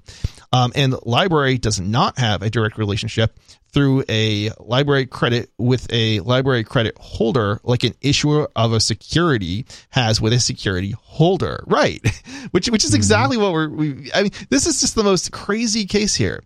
Unfortunately, because neither the SEC nor the court addressed the foundation's common enterprise arguments in resolving the motion to intervene, the efficiency of these arguments is precisely or is presently unclear. So basically what the court said is we're just not going to hear your argument, or we don't understand your argument, so we're not going to roll on it sounds like. So yeah, they got apparently the summary judgment and trial. So basically what this means is it's going to go to trial. Yeah. So it'll be up to a jury to decide all of these big questions about investments and banking and stocks, and I mean my eyes glaze over when I hear a lot of this stuff. I imagine a lot of the jury will as well, and it'll be a tough case. We'll see you tomorrow night, Free Talk Live. In the meantime, you can join us at freetalklive.com. Have you ever loved a woman? Iconic guitarist Eric Clapton's lifelong passion for the blues burns brightly in a new film and soundtrack release entitled Nothing But the Blues. The documentary film, which was nominated for an Emmy Award, has been upgraded to 4K for its long-awaited official Blu-ray and DVD release. The new soundtrack album features all of the music from the 1995 film and also includes more than an hour of previously unreleased live performances. Eric spoke about his lifelong love and respect for the blues. It's almost like I'm just leaving John Mayall now and I'm producing my own blues band. And it's taken me 30 years of meandering around the back streets to get there. I just always felt very afraid of being true to myself. And I think that's quite normal in a way. I think everybody is. I'm not unique in that. But right now, I want to do it, and I have this funny feeling that I don't know how long it'll last, and it may be that I'll just stay here. Maybe that's all right. Maybe it's all right for me just to stay doing this because it's what I do best. That's iconic guitarist Eric Clapton, whose long-awaited documentary film and music soundtrack, Nothing But the Blues, will be released on multiple formats on June 24th. Order now at ericclapton.com.